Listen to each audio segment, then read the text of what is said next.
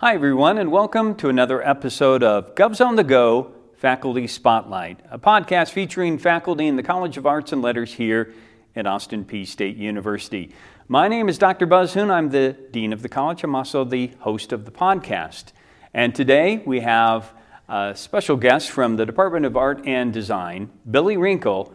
And Billy, welcome to the show. Thanks, Buzz. Thanks for having me here. Well, uh, we always like to begin uh, at the beginning for some reason, and, and part of that is talking about your journey on getting to Austin Peay. Can you tell us how you got to be a professor here at Austin Peay? Sure. Uh, I had never heard of Austin Peay when I interviewed for the position. I went to two very big schools and I assumed I wanted to teach at a school like that. Mm, and I came okay. to Austin Peay to get a couple of years' experience, so I was sort of more marketable. And uh, and 35 years later, I've never applied for another job. Uh, it turns out I was wrong about where I wanted to teach, and where I wanted to teach was right here. And uh, I fell in love with a colleague.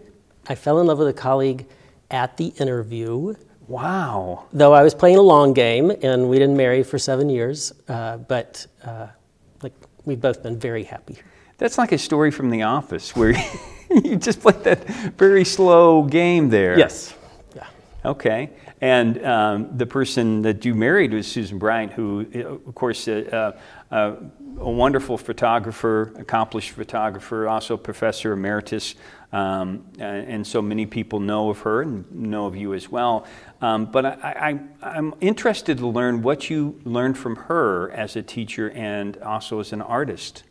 I've learned so much from her as an artist. Uh, you know, I tell my students all the time like the big surprise when you graduate is that suddenly like nobody really wants to talk to you about your work hmm. like they'll tell it's good but nobody like really wants to chew on it with you and it is invaluable to be married to somebody as clear and articulate and insightful and talented as susan uh, uh, I always say I was an artist before I met Susan, but I, I wasn't a colorist until after I met Susan. She is especially brilliant at color and she taught me so much more than I learned in graduate school or undergraduate school. That's awesome. And it says something about the ability for uh, her to provide feedback to you in a, mm-hmm. in a safe environment that, that you, you can take that and improve your, on your own work. Yes. We always have something to talk about. well, um, we're going to talk next about some of your favorite classes that you teach. And you uh, teach drawing classes, illustration. Um, can you talk a little bit about what what are some of your favorite uh, classes to teach? Uh, there, like I, I, can't really answer that because I don't teach a class I don't love. Mm. Uh, I teach three levels of illustration, and I often teach the intermediate or and the advanced drawing. Not every time. Um, and then my colleagues have been gracious enough to let me teach a course in collage, which is the medium I work in, and uh, the commercial work I do for clients is always collage. Uh, I don't know of any other university that teaches a course that's focused on collage, so I feel really fortunate about that. And but I love all of them. There's not one I don't love. Well, then let me reframe that and, and ask you about um, because I'm sure you have taught uh, students uh, from the, their very first um, class that they get here to the last class that they may take. So. Um, you, you know, are, do, you, do, you, like to see that sort of development over the years? Um, the fact that you see uh, somebody that comes in and really has applied some of the things that you've talked about in class? I, I no longer teach freshman level classes. I have, um, but uh, I teach one sophomore level class, and the rest are junior and senior level. Um, but it, uh, you know, we're, we're a tight enough department with a fluid enough sense. Like none of us own any student. So I, um, like, I'm aware of students' work at the freshman level because I see it in the hallway, even if they haven't been my students. And yes, that's like super gratifying. A, a lot of our students went to either underfunded high school art programs or maybe they didn't have an art program at mm. their high school. Um, and so they, they really are sort of blank slates. And that's like incredibly gratifying. And, and the fact that you, within that department of art and design, you have uh, here in that, in especially within that building, you have such a support uh, for all the students. Um, it's just a wonderful to be, I'm sure, part of that uh, group that uh, lifts up the entire student body, as you said, even though you, you may, they may go into different concentrations. Right. They all have an ex- uh, opportunity to have input from uh, a group of faculty that really care about their development. Right, I'm teaching a, an intermediate illustration class, and there are studio artists and animators and graphic designers in that class. And they work very differently, but they're all like they're feeding off each other and introducing ideas to each other from their various concentrations. And I, I think that's the strength of our department when that happens. Um, we're going to move into your professional work, and, and um, I'm just going to use a quote. I, I, I, will tell you, I talked to um, the chair. McLean uh, gave me some information a little bit. You are a collector of paper ephemera, uh, often vintage paper, that you find another purpose for by making collages, as you had mentioned. So, how did you kind of come into that, uh, that medium? Um, when I was an undergraduate, I had a, you know, one of those pivotal moments. I was taking art history and anatomy and physiology at the same time, and I was struck by how the students in my anatomy and physiology class looked at the images in the textbook differently than the art students looked at the images in the art history textbook. Mm. And in some ways, uh, the people taking the science class like looked with more fervor, um, trying to understand something that was complicated. And um, I became interested in the, um, you know, how different groups use images differently, and that scientific images have some authority that art sometimes lacks. So anyway, I started making collages out of scientific images to explore that thought. And I would use those as a sketching tool for a drawing. And on a trip to Switzerland, where I was living in a, a tiny town and no one spoke English, like it took going to Switzerland to realize I could stop making the drawings and just make the collages, that they were more interesting. And that was 1993, and that's all I've done since then.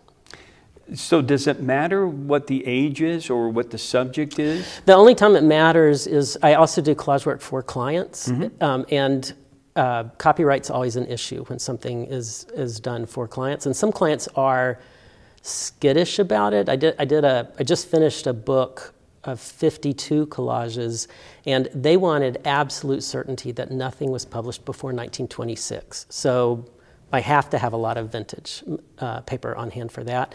Um, when I work for other clients, like the New York Times, like they don't care. Uh, like I can use anything I want. I'm assuming they maybe have an army of lawyers uh, who can like defend that choice. So it it really depends on the client. But because of uh, being conscious of copyright potential copyright violation, I the work for hire is almost always very old paper. Hmm. So when you're dealing with that that vintage antique paper, do you ever say to yourself, "There's, there's, there's a limited amount that might be available here, so you have to be, you have to know what you're doing."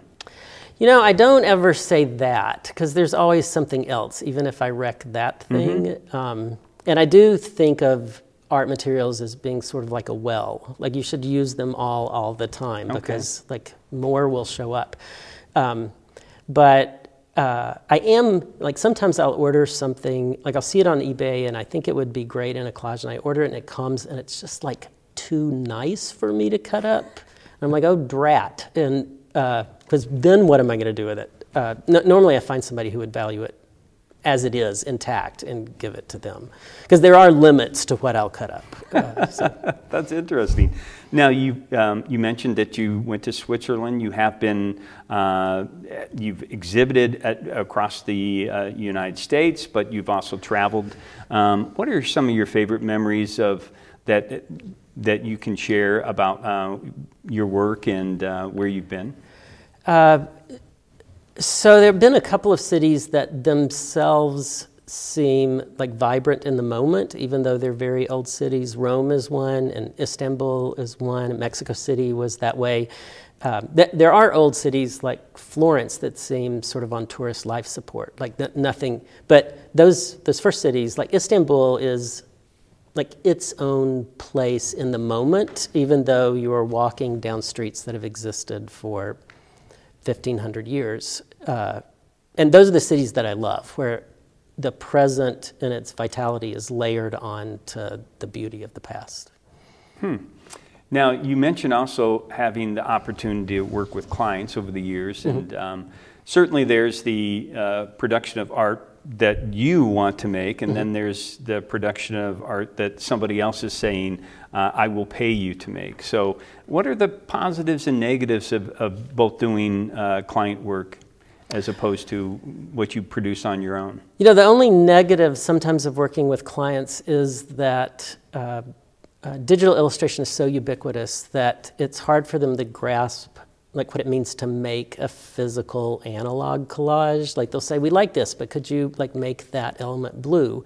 And i'll say i can't because that element's not blue. It, like or can you make this bigger? And i'm like nope that's the size it is. And uh, uh, but I, that doesn't happen much because most people, when they hire me, they're hiring me because it looks handmade. They're looking for an alternative to something that has the slickness of d- digital production. Mm-hmm. Um, I, I, you know, I'm interested in. I, I, trained as an illustrator as an undergraduate, and then my MFA's in drawing. But I'm interested in like what it means to like find a visual equivalent for an idea that's embedded in a text. And that's really what collage, what illustration does.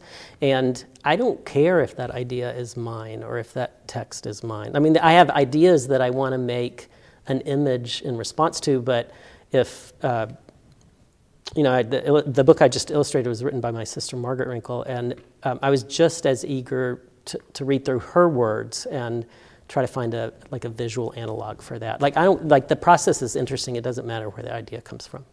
I think so many of our professors within the College of Arts and Letters are and, and, you and I just kind of briefly talked about this before we went on, are storytellers. Yeah. And um, do you see yourself as a storyteller, and, and, and, have you seen your development as a storyteller? Well, I'm, I'm from Alabama, and we traffic in stories in Alabama. So, y- yes, I come from a long line of storytellers.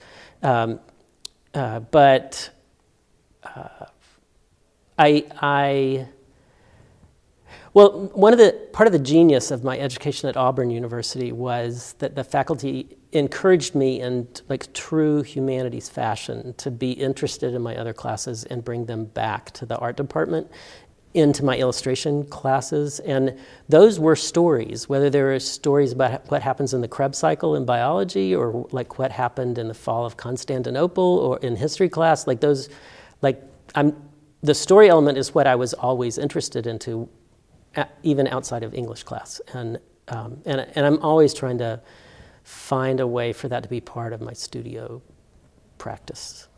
Well, hopefully, we've been able to piece together enough of an interview today. We're going to do a little pun here at the end of the interview, there, Billy. So we appreciate you, you being on the podcast today. Thanks. Thanks for having me. And thanks to our viewers and listeners out there for joining us. We will continue to profile some of the outstanding professors we have in the College of Arts and Letters here at Austin Peay State University. So until next time, stay safe, take care, and God bless.